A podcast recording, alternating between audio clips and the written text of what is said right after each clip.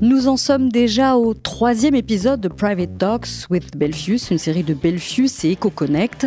Dans les épisodes précédents, nous avons appris à investir en temps de crise et pour un monde meilleur. Aujourd'hui, ce numéro est consacré à un sujet qui concernera tout le monde, tôt ou tard, la planification patrimoniale et successorale. Seuls 13% des Belges ont planifié leur succession alors qu'il y a eu un changement de législation en septembre 2018 qui permet plus de souplesse. Pour en parler aujourd'hui, à mes côtés, Isabelle Verhulst, vous êtes directrice du service planification patrimoniale. La question qu'on doit se poser, au fait, c'est s'il m'arrivait quelque chose aujourd'hui, est-ce que la situation actuelle correspond vraiment à mes souhaits? Puis Christophe Bormann, Head of Business and Wealth Service. Savez-vous par exemple que près de 25 000 entreprises familiales vont changer de main par an? Donc il y a vraiment du boulot, on a vraiment un rôle sociétal à jouer, très important. Vous savez tous les deux ce qui se cache euh, derrière ces chiffres, cette réalité. Bienvenue à tous les deux. Et euh, j'ai commencé avec Isabelle. Est-ce que vous pouvez nous raconter euh, brièvement vos débuts, votre carrière chez Belfius? Mais au fait, moi, j'ai commencé au barreau, dans un grand cabinet d'avocats, où j'ai dès le départ conseillé des clients, disons, private banking et wealth management, en planification patrimoniale. Et euh, il y a environ huit ans, j'ai rejoint Belfius en tant que responsable du département de planification patrimoniale. Et donc, au fait, j'offre à présent les mêmes services, mais pour notre propre clientèle. D'accord, donc vous êtes tombé dans la marmite euh, très vite. Ah oui, tout à fait. Donc toute ma carrière, ben, elle est placée sur ce thème de structuration de patrimoine. Parfait. Et vous, Christophe Bormann, quel est votre rôle Quel est votre parcours? Alors moi j'ai un parcours assez différent. Ça fait 25 ans que je travaille chez Belfus. J'ai commencé en agence au guichet, et puis j'ai gravi les échelons. J'ai été chargé de relations, puis directeur d'agence, et puis j'ai rejoint le private banking, d'abord en tant que private banker, puis en tant que responsable de zone. Et puis j'ai eu la grande chance finalement de, de, créer un département dans la banque qui est le Business and Wealth Services et qui s'occupe aujourd'hui de la transmission d'entreprises familiales, de la philanthropie et de crédit euh, sur mesure. L'équipe aujourd'hui du département se compose de 12 personnes. J'ai six francophones, j'ai six néerlandophones, j'ai euh, hommes, six femmes. J'adore l'équilibre et euh, la diversité, la complémentarité. Je pense que c'est une vraie richesse. Ben oui, et ça, nous le savons que vous contribuez euh, notamment en faveur du combat pour l'égalité des sexes. votre collègue Daniela Rizzo nous en a parlé dans le premier épisode lorsque nous avons évoqué les investissements qui font sens. En préparant notre entretien d'aujourd'hui, je suis tombée sur un article sur notaire.be intitulé Six actes notariés qui peuvent faire une différence dans votre vie. Et j'ai notamment découvert que les indépendants en personnes physiques peuvent mieux protéger leur patrimoine privé, comme leur maison, euh, ce qui est intéressant. Et je me suis euh, rendu compte de l'importance de maîtriser la matière. Est-ce que les particuliers ont le réflexe de s'adresser à un partenaire comme vous? Bon, en tant qu'institution financière, mais il est évident que le maintien et l'accroissement du patrimoine de nos clients ben, est une priorité. C'est la raison pour laquelle nous conseillons également au niveau de la protection du patrimoine. Et cette protection se situe à différents niveaux. Nous assurons d'une part une protection contre des risques personnels. Et là, je pense par exemple à l'équilibre à trouver entre la protection du conjoint survivant et aux risques financiers liés à un éventuel divorce. Et donc, nous conseillons et rédigeons, par exemple, le contrat de mariage qui sera le mieux adapté pour tel ou tel client. Mais par contre, d'autre part, nous protégeons également le patrimoine contre certains risques professionnels. Et donc, oui, c'est vrai, il est possible de faire établir une déclaration d'insaisabilité de l'habitation familiale. Par contre, ceci dit, la première étape que nous entreprenons, c'est à savoir s'il est préférable ou non de constituer une société. Donc une vision globale est, primordiale des, des, risques comme le décès, la validité, mais aussi les risques en matière de responsabilité civile. On ne peut jamais séparer les aspects professionnels et privés. Ils sont indissociablement liés quand on doit donner des conseils et puis finalement, bon, il est évident que nous conseillons également au niveau de l'optimisation fiscale et, du transfert du patrimoine à la génération suivante. Mais, mais vous voyez, vous, vous l'aurez compris, il faut surtout pas se limiter à la fiscalité. Donc, si je vous comprends bien, vous offrez vraiment un conseil global transversal. Vraiment, euh, un conseil de A à Z. Nous commençons par le conseil qui tient compte de tous les aspects et nous allons même implémenter ce que nous conseillons en mettant euh, tout en place.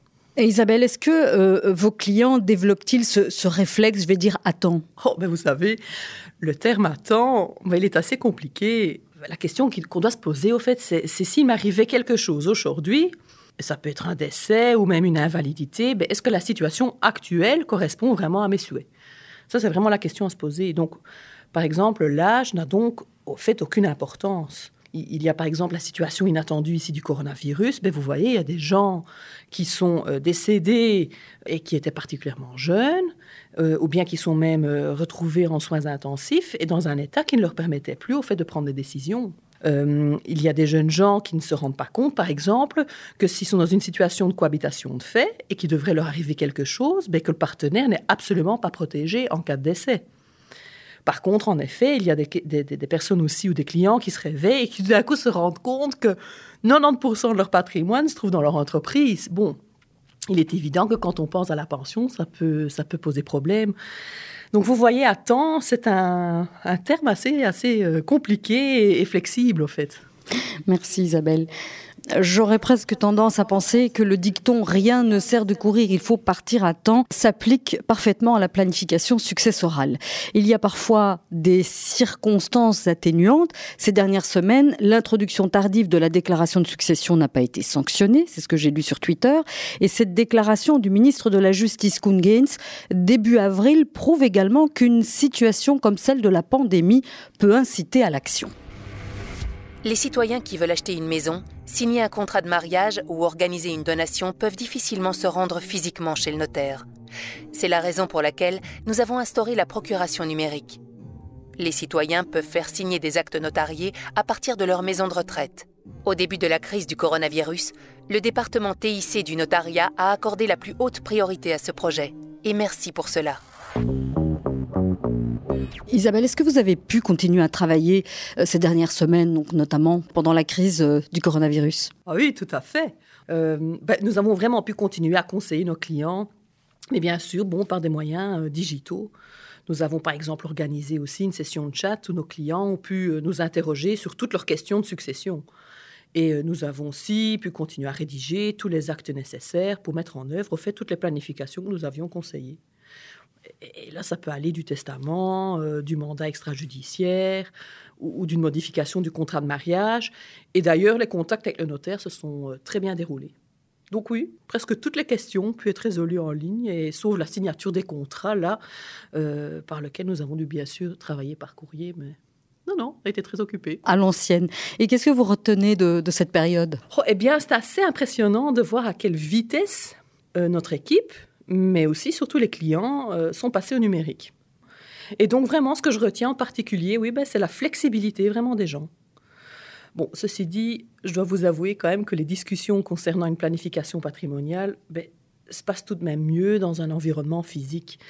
Il y a quand même une charge émotionnelle qui est, qui est souvent présente. Et n'oublions pas que le sujet n'est pas toujours facile non plus. Donc, euh, bon, notre job, il est quand même particulièrement humain et les discussions par écran interposées, ben, un petit peu plus froid. Donc, oui, moi, je suis heureuse que nous sortions quand même de cette situation et, qu'on puisse de nouveau avoir une approche plus chaleureuse avec nos clients. La pandémie a également des retombées particulières sur la succession des entreprises. Le 14 mai, le journal L'Écho écrivait ceci en manchette le marché des OPA est verrouillé par le coronavirus. 2020 sera une tache noire dans la chronique des rachats d'entreprises. Tous les spécialistes belges s'attendent à un volume moins grand de transactions. La plupart anticipent une diminution d'au moins 30%. Je m'adresse à Christophe Bormann. L'univers des PME retient également son souffle. Effectivement, le, chiffre auquel vous faites référence, euh, c'est l'enquête de l'Avléric, auquel nous avons participé. Alors je pense qu'il faut, c'est un chiffre important, mais je pense qu'il faut le dépasser et il faut analyser ça par rapport au marché globalement. Savez-vous par exemple que près de 25 000 entreprises familiales vont changer de main par an et on s'attend à ce que ce soit la même chose pour les cinq années à venir. Donc il y a vraiment du boulot, on a vraiment un rôle sociétal à jouer, très important. On doit vraiment faciliter ce passage de témoins de génération en génération, c'est essentiel et je pense que c'est essentiel tant pour nos entreprises que pour euh, la Belgique. Alors c'est vrai que le corona est arrivé. C'est vrai qu'il n'était pas attendu, il était encore moins souhaité, mais il est là. Et donc le réflexe de la plupart des entreprises, c'est quoi? C'est de dire, d'avoir plutôt un réflexe de court terme, de regarder les liquidités, de voir si à court terme, ben, le, bateau, finalement, ben, il, maintient plus ou moins le, le cap, parce que c'est ça qui est important. Et donc, ont beaucoup moins ce raisonnement moyen et long terme de transmission et de solvabilité. Alors les entreprises, elles puisent dans leurs réserves, et donc tôt ou tard, elles vont devoir reconstituer ces réserves. Et ça va se traduire comment? Ça va se traduire par une augmentation euh, de capital, euh, mais également euh, des changements d'actionnariat. Et donc tout ça nous fait dire que finalement, le coronavirus, très bien, peut-être qu'à court terme et très court terme, ça va se traduire par un ralentissement de l'activité et effectivement avec moins de transactions, mais très rapidement, on s'attend à un rebond euh, et on, s'attend effectivement à un effet accélérateur. Il y a d'autres éléments euh, qui vont avoir un effet accélérateur. Il y a notamment tout ce qui est intégration horizontale et verticale. Horizontale, c'est vraiment un phénomène de concentration de concurrents qui sont en train de se regarder. Et par exemple, ben, s'il y en a un qui va un peu moins bien par rapport à un, autre qui va un peu mieux, celui qui va mieux va vouloir racheter celui qui va un peu moins bien. D'autres vont se dire, et ça a peut-être un intérêt effectivement de se rapprocher et de fusionner. Et donc c'est ce que j'appelle vraiment ce phénomène de concentration qui est effectivement important. Second élément, c'est tout ce qui est intégration verticale. Alors sur l'intégration verticale, c'est vraiment de se dire qu'il y a de plus en plus d'intermédiaires qui ont du mal à montrer et démontrer finalement leur valeur ajoutée et qui risquent d'être intégrés ou rachetés aussi bien par leurs clients ou leurs fournisseurs. Mais tout ça va amener de nouveau des transactions. Et donc il y a vraiment un effet euh, accélérateur. Dois-je vous parler de la révolution digitale? Fondamentalement, c'est un peu la même chose. C'est finalement, il y a très peu de PME encore aujourd'hui qui euh, ont fait cette révolution. Or, je pense que la jeune génération, c'est celle qui est peut-être la mieux placée que pour faire cette révolution. Et enfin, last but not least, il y a peut-être le déclic comme l'a dit Isabelle, il y a énormément de gens et de pater familiales qui se posent des questions, qui sont à la tête d'une boîte et se disent voilà, avec tout ce qui est arrivé, est-ce que c'est pas le moment de vendre? Est-ce que c'est pas le moment d'acheter? De nouveau, ça va générer des transactions. Donc, on est relativement confiant, certainement à court moyen terme. Sur le court terme et très court terme, effectivement, il y a eu un ralentissement. Isabelle, vous aviez quelque chose à ajouter sur ces pater familias qui se posent des questions? Ben, Mon, expérience, en fait, qui est vraiment à ce moment-là fondée sur mon expertise plutôt euh, juridico-fiscale, c'est vraiment qu'il faut séparer deux choses. Mais d'une part, il faut donner aux dirigeants d'entreprise le temps d'aborder le transfert de leur société avec les émotions adéquates. Et pour cela, il faut faire en sorte que la fiscalité ne doive pas précipiter les choses. Elle ne peut pas constituer une pression supplémentaire. Parce que, par exemple, si on ne peut pas bénéficier du taux particulier pour le transfert de l'entreprise familiale, ben, ça devient un gros problème pour l'entreprise. Quand on parle de 30% de droits de succession, ben, il est évident que ça pourrait mettre au fait en péril la, pérennité des activités. Donc, voilà, la fiscalité d'une part, et puis d'autre part, il y a aussi l'aspect familial. Ben, vous pouvez établir vraiment les règles de ce côté-là. Et je pense par exemple à une charte familiale qui constitue au fait une sorte de testament moral pour la société et qui est rédigé avec, euh, avec la prochaine génération. Mais c'est évident, bien sûr, qu'un qu'un tel processus doit vraiment mûrir. La donation ou l'héritage n'est pas toujours un cadeau. La donation est influencée, vous venez de le dire, par les émotions et il se peut que les enfants soient intéressés par l'argent, mais pas par la responsabilité qui accompagne l'opération. Certains souhaiteraient poursuivre l'activité, mais changer de cap. Camille Libart, euh, de la cinquième génération de l'entreprise familiale Libart Textile, vieille de 133 ans, en témoigne. Elle a récemment lancé sa propre marque de vêtements de sport, Recto Verso, dans le giron de l'entreprise familiale. Recto Verso a bénéficié d'un coup de fouet grâce aux médias sociaux, car la princesse Elisabeth a été photographiée portant la marque. Et je n'ai pas choisi cet exemple par hasard. Écoutez plutôt. Je pense qu'un vent nouveau souffle sur la nouvelle génération du secteur textile. Avec une marque propre en tant qu'entreprise B2B, vous pouvez suivre les exigences des clients et innover plus efficacement.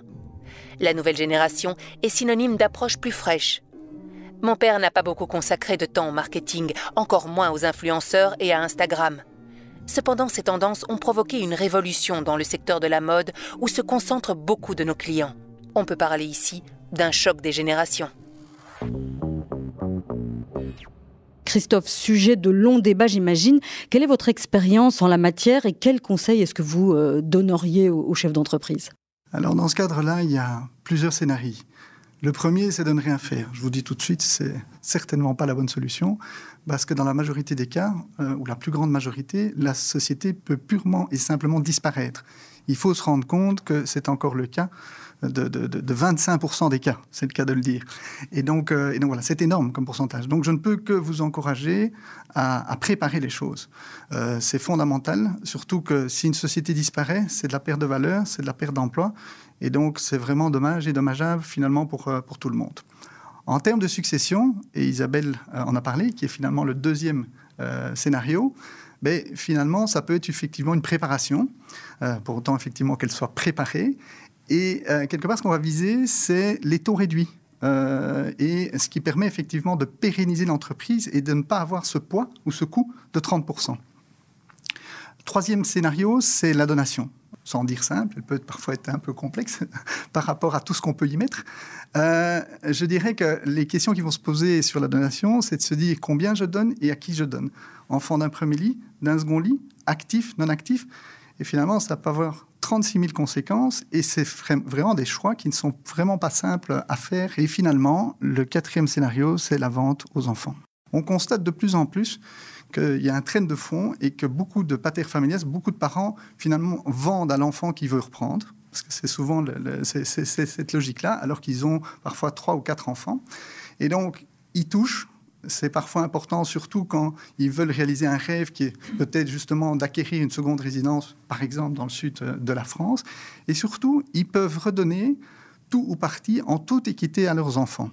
Et donc ça, c'est souvent très important, surtout quand on a une société qui est valorisé à plus de 50% du patrimoine et qu'on a quatre enfants et qu'il n'y en a qu'un seul qui reprend. Et si on procède à une donation, mais fondamentalement, c'est pas toujours simple de respecter finalement cette équité. Et s'ils ne sont pas d'accord sur la stratégie euh, de l'entreprise, comme c'est le cas de Liber Textile en matière de marketing sur les réseaux sociaux? C'est des choses qui arrivent très très souvent en fait. Pourquoi? Parce que ce sont des générations différentes, ce sont des approches différentes, ce sont des clients différents. Les clients que le père a apportés sont évidemment différents des clients que va apporter la jeune génération. Parce que ils sont sur d'autres médias, vous l'avez cité. Donc voilà. Alors je pense qu'il ne faut pas opposer les gens, je pense qu'il ne faut pas opposer les générations, c'est un mauvais débat. Je pense que chaque génération peut apporter sa pierre à l'édifice. Je pense que c'est fondamental, c'est très important. En tout cas, notre rôle n'est pas d'aller rajouter un peu de, sel ou un peu d'huile sur un feu. Non, non, c'est justement de temporiser et, et, de calmer. Je pense qu'on a eu beaucoup d'exemples, ça s'est très bien passé parce qu'il y a eu une bonne définition des rôles de chacun. Par contre, il faut aussi se rendre à l'évidence, c'est que si effectivement l'entente ne peut pas avoir lieu ou est impossible, il ne faut pas forcer les choses. Et donc je pense que le pater familial doit avoir la sagesse de dire je vais vendre un tiers. Je ne vais peut-être pas vendre à mon enfant parce que ça va poser problème. Inversement, l'enfant, euh, celui qui a l'âme entrepreneuriale, parce qu'ils ne les ont peut-être pas tous, en fait, fondamentalement, ce qu'il peut faire, c'est finalement acheter une autre société ou créer une autre société. Donc, de nouveau, ce n'est pas qu'il n'y a pas de solution. Je pense que tout est effectivement euh, possible. Cet accompagnement, est-ce qu'il s'interrompt après la transaction ou est-ce que vous continuez à conseiller euh, les nouveaux propriétaires, Isabelle? Ah bah Évidemment, ça va de soi. Parce que pour le cédant, ben, le patrimoine, il change de composition, mais il subsiste. Donc ça veut dire, par exemple, les actions, ben, ça devient des liquidités et ça peut vraiment impacter les droits de succession éventuels. Et d'autre part, pour l'acquéreur, ben, il y a vraiment lieu de protéger le patrimoine contre les risques sociétaires. Donc, euh, donc oui, tout à fait, il reste nécessaire de planifier le patrimoine. Et d'ailleurs, euh, au sein de Belfus, nous organisons une Next Generation Academy et, qui est justement euh, créée dans le but de guider les enfants de, nos clients fortunés dans le monde de la finance. Alors qu'est-ce que c'est exactement ce Next Generation Academy? C'est une sorte de formation euh, Je m'adresse à Christophe. Euh, tout à fait. En fait, on a vraiment voulu former, aller au-delà et former effectivement cette jeune génération qui était parfois très éloignée et étrangère finalement du monde de la finance. Ça se compose, ou c'est composé plus exactement en, en cinq modules. vous avez un module sur la gestion de portefeuille, vous avez un module sur les marques marché financier avec une visite de notre salle de marché. C'est très sympa. Vous avez un module sur l'immobilier, puis euh, vous avez structuration et transmission du patrimoine, et enfin vous avez un module euh, sur le digital. Nous sommes leaders, il était assez normal. Alors si vous n'avez pas d'enfant, vous demandez bien sûr ce que vous voulez laisser et à qui vous voulez le laisser.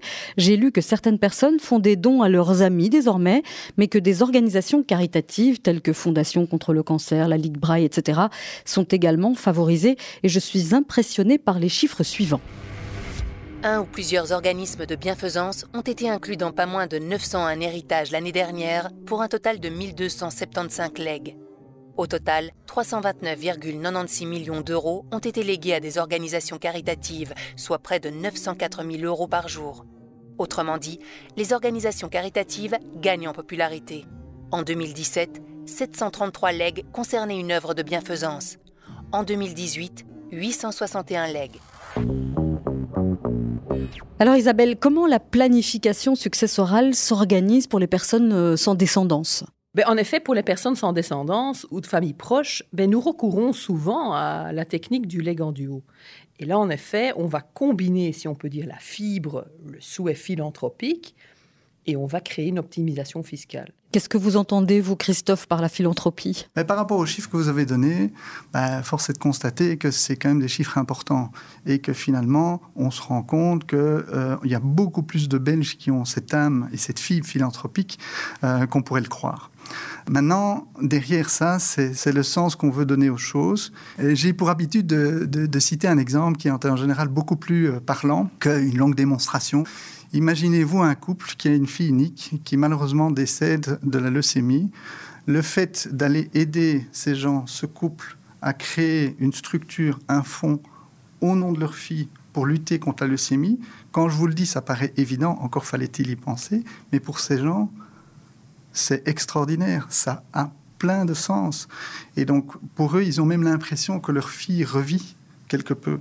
Et donc, c'est vraiment ce qu'on a envie de donner. Et ce, le fait de redonner du sens, c'est clairement ce que nous voulons être et faire pour nos clients. Je suis heureuse que nous puissions terminer notre conversation sur cette note positive. J'ai apprécié notre entretien et cela m'a fait euh, réfléchir.